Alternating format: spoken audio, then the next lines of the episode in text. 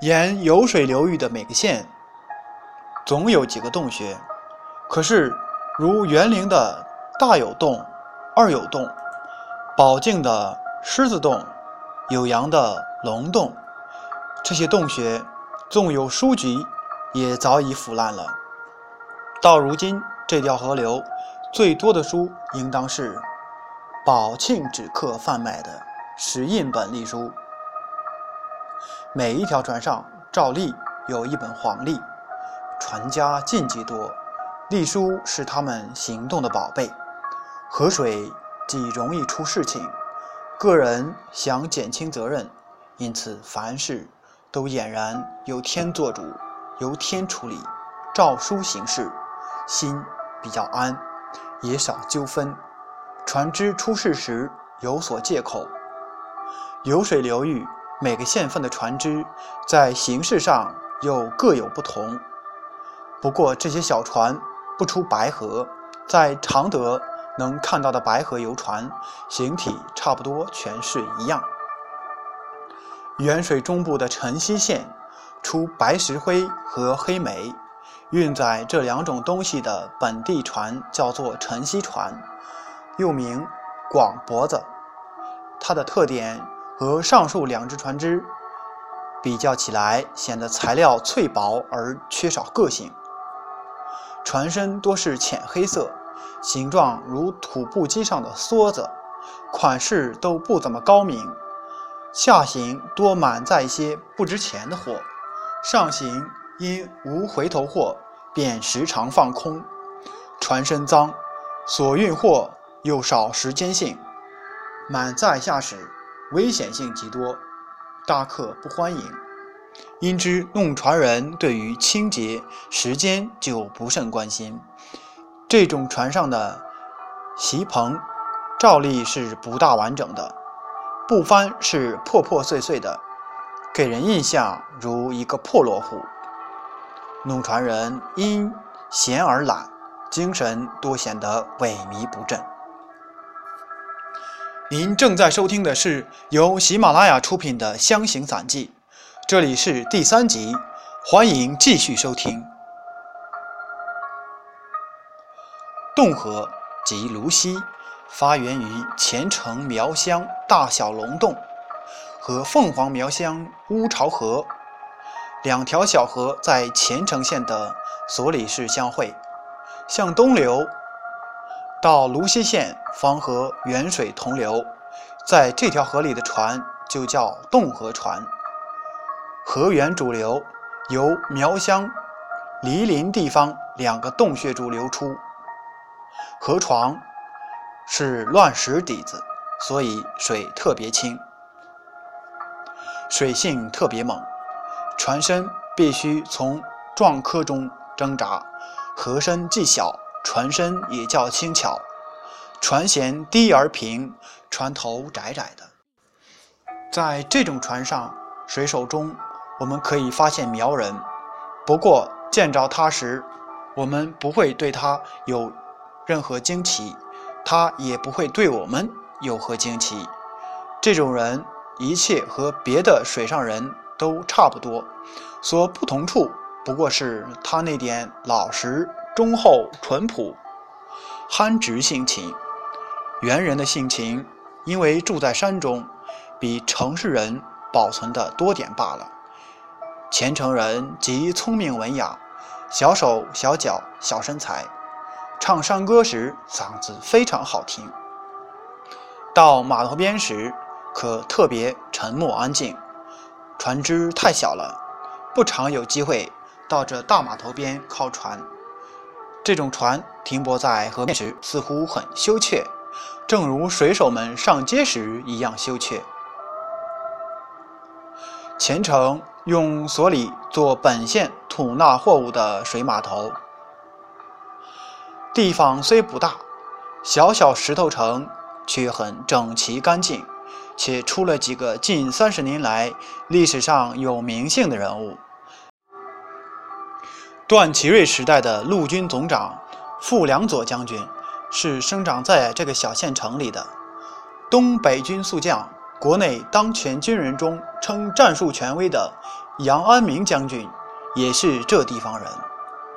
在河上显得极活动、极有生气，而且数量极多的是普通的中型麻洋船。这种船头尾高举，秀拔而灵便。这种船只的出处是麻阳河及晨曦。每只船上都可见到妇人、孩子童养媳。弄船人一面担负商人委托的事务，一面还担负上帝派定的工作，两方面都异常称职。沅水流域的转运事业，大多数由这地方人支配，人口繁荣的结果，且因此在常德城外多了一条麻阳街。一切成功都必须争斗，这原则也可用作麻阳街的说明。据传说，这条街是个姓滕的水手滕老九双拳打出来的。我们若有兴趣，特意到那条街上走走，可知道开小铺子的、做理发店生意的、卖船上家伙的、经营不用本钱最古职业的，全是麻阳乡亲。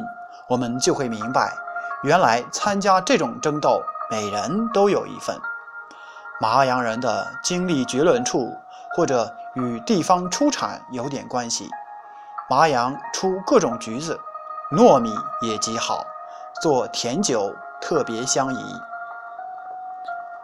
人口加多，船只也越来越多，因此远水水面的世界，一大半是麻阳人占有的。大凡船只停靠处，都有叫乡亲的麻阳人，乡亲所得的便利极多。平常外乡人坐船时，于是都叫麻阳人做乡亲。乡亲的特点是面目精悍而性情快乐。做水手的都能吃、能做、能喝、能打架。船主上岸时，必装扮成一个小乡绅，如。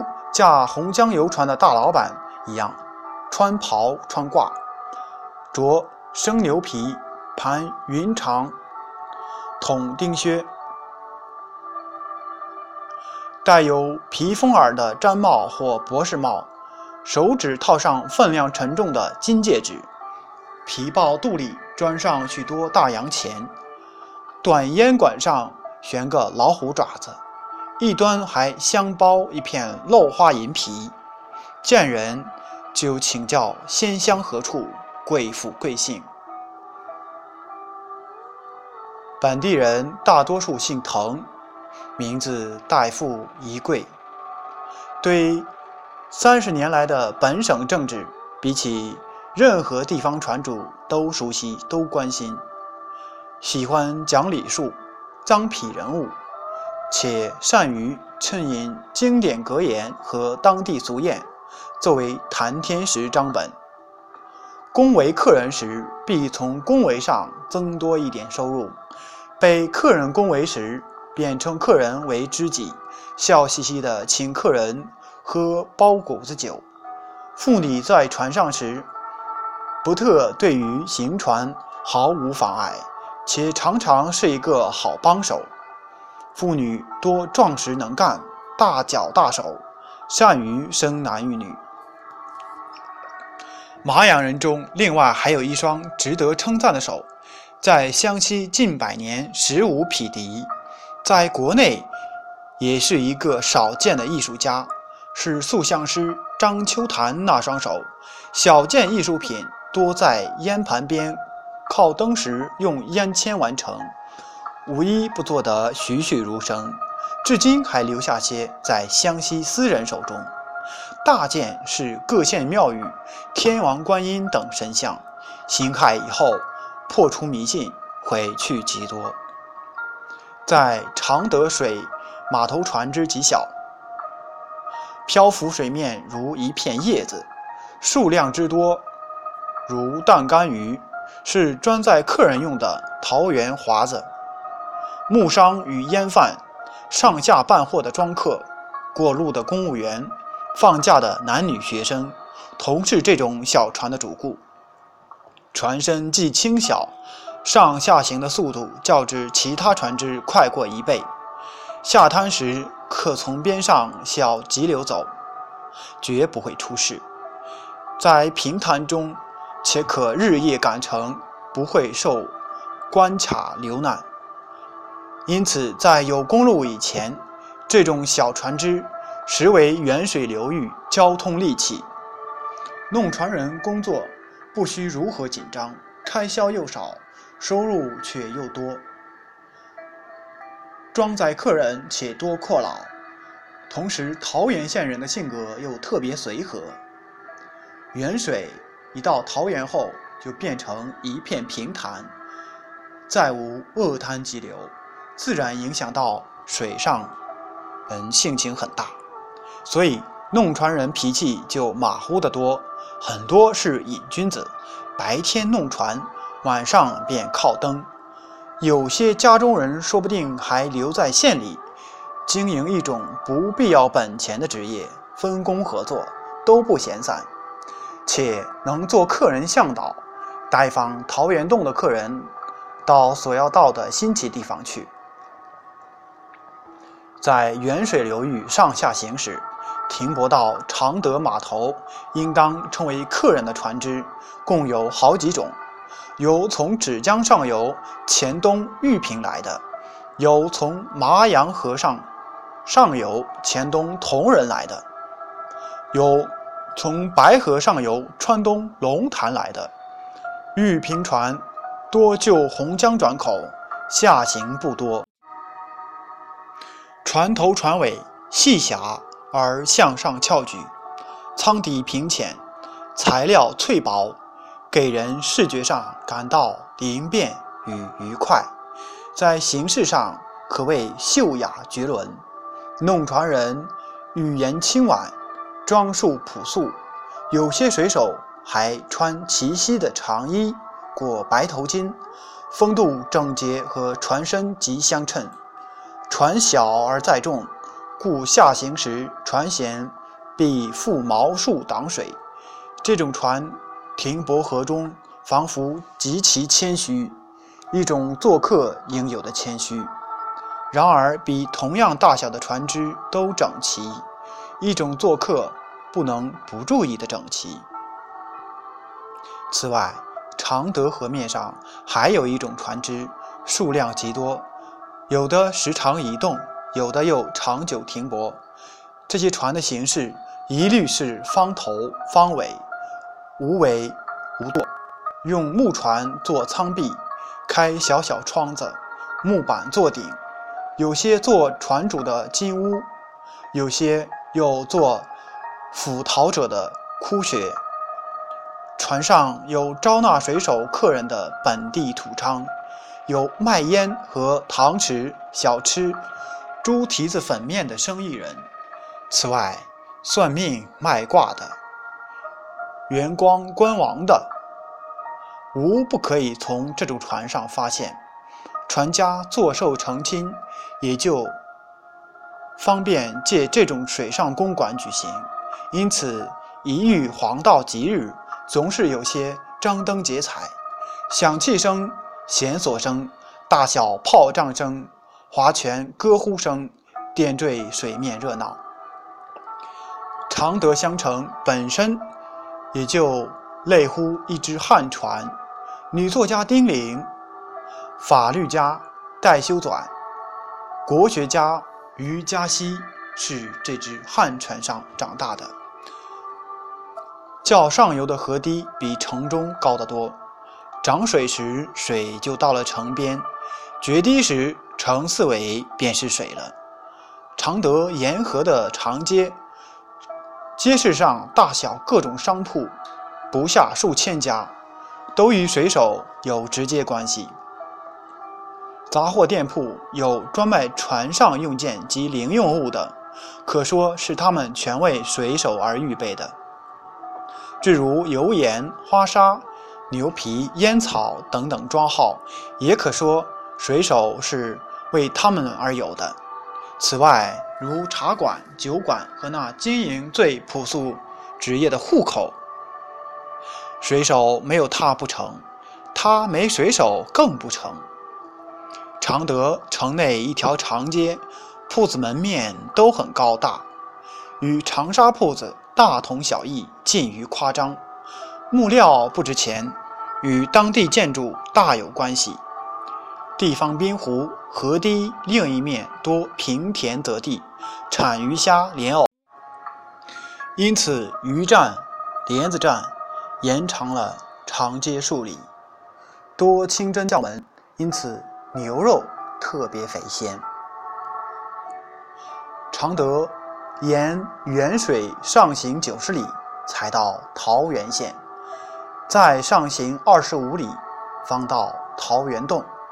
千年前，武陵渔人如何沿溪走到桃花源？这路线尚无好事的考古家说起。现在想到桃源仿古的风雅人，大多数只好坐公共汽车去。在桃源县想看到老幼黄发垂髫、怡然自乐的光景，并不容易。不过，或者因为历史的传统，地方人倒很和气。保存一点古风，也知道欢迎客人杀鸡做主，留客住宿。虽然多少得花点钱，但数目并不多。可是，一个旅行者应当知道，这些人赠送游客的礼物，有时不知不觉太重了点。最好倒是别有大意。莫好奇，更不要因为记起宋玉所赋的高堂神女。刘晨、阮照、天台所遇的仙女，想从经验中去证实故事，不妨学个老江湖，少生事。当地众多神女仙女，可不是为外来读书人游客预备的。沅水流域的木竹牌商人是唯一受欢迎者，好些极大的木竹牌，到桃园后不久就。无影无踪，不见了。政治家宋教仁，老革命党谭震，同是桃源县人。桃源县有个省立第二女子师范学校。五四运动谈男女解放平等，最先要求男女同校且实现它，就是这个学校的女学生。听众朋友，本集播讲完毕，感谢您的收听。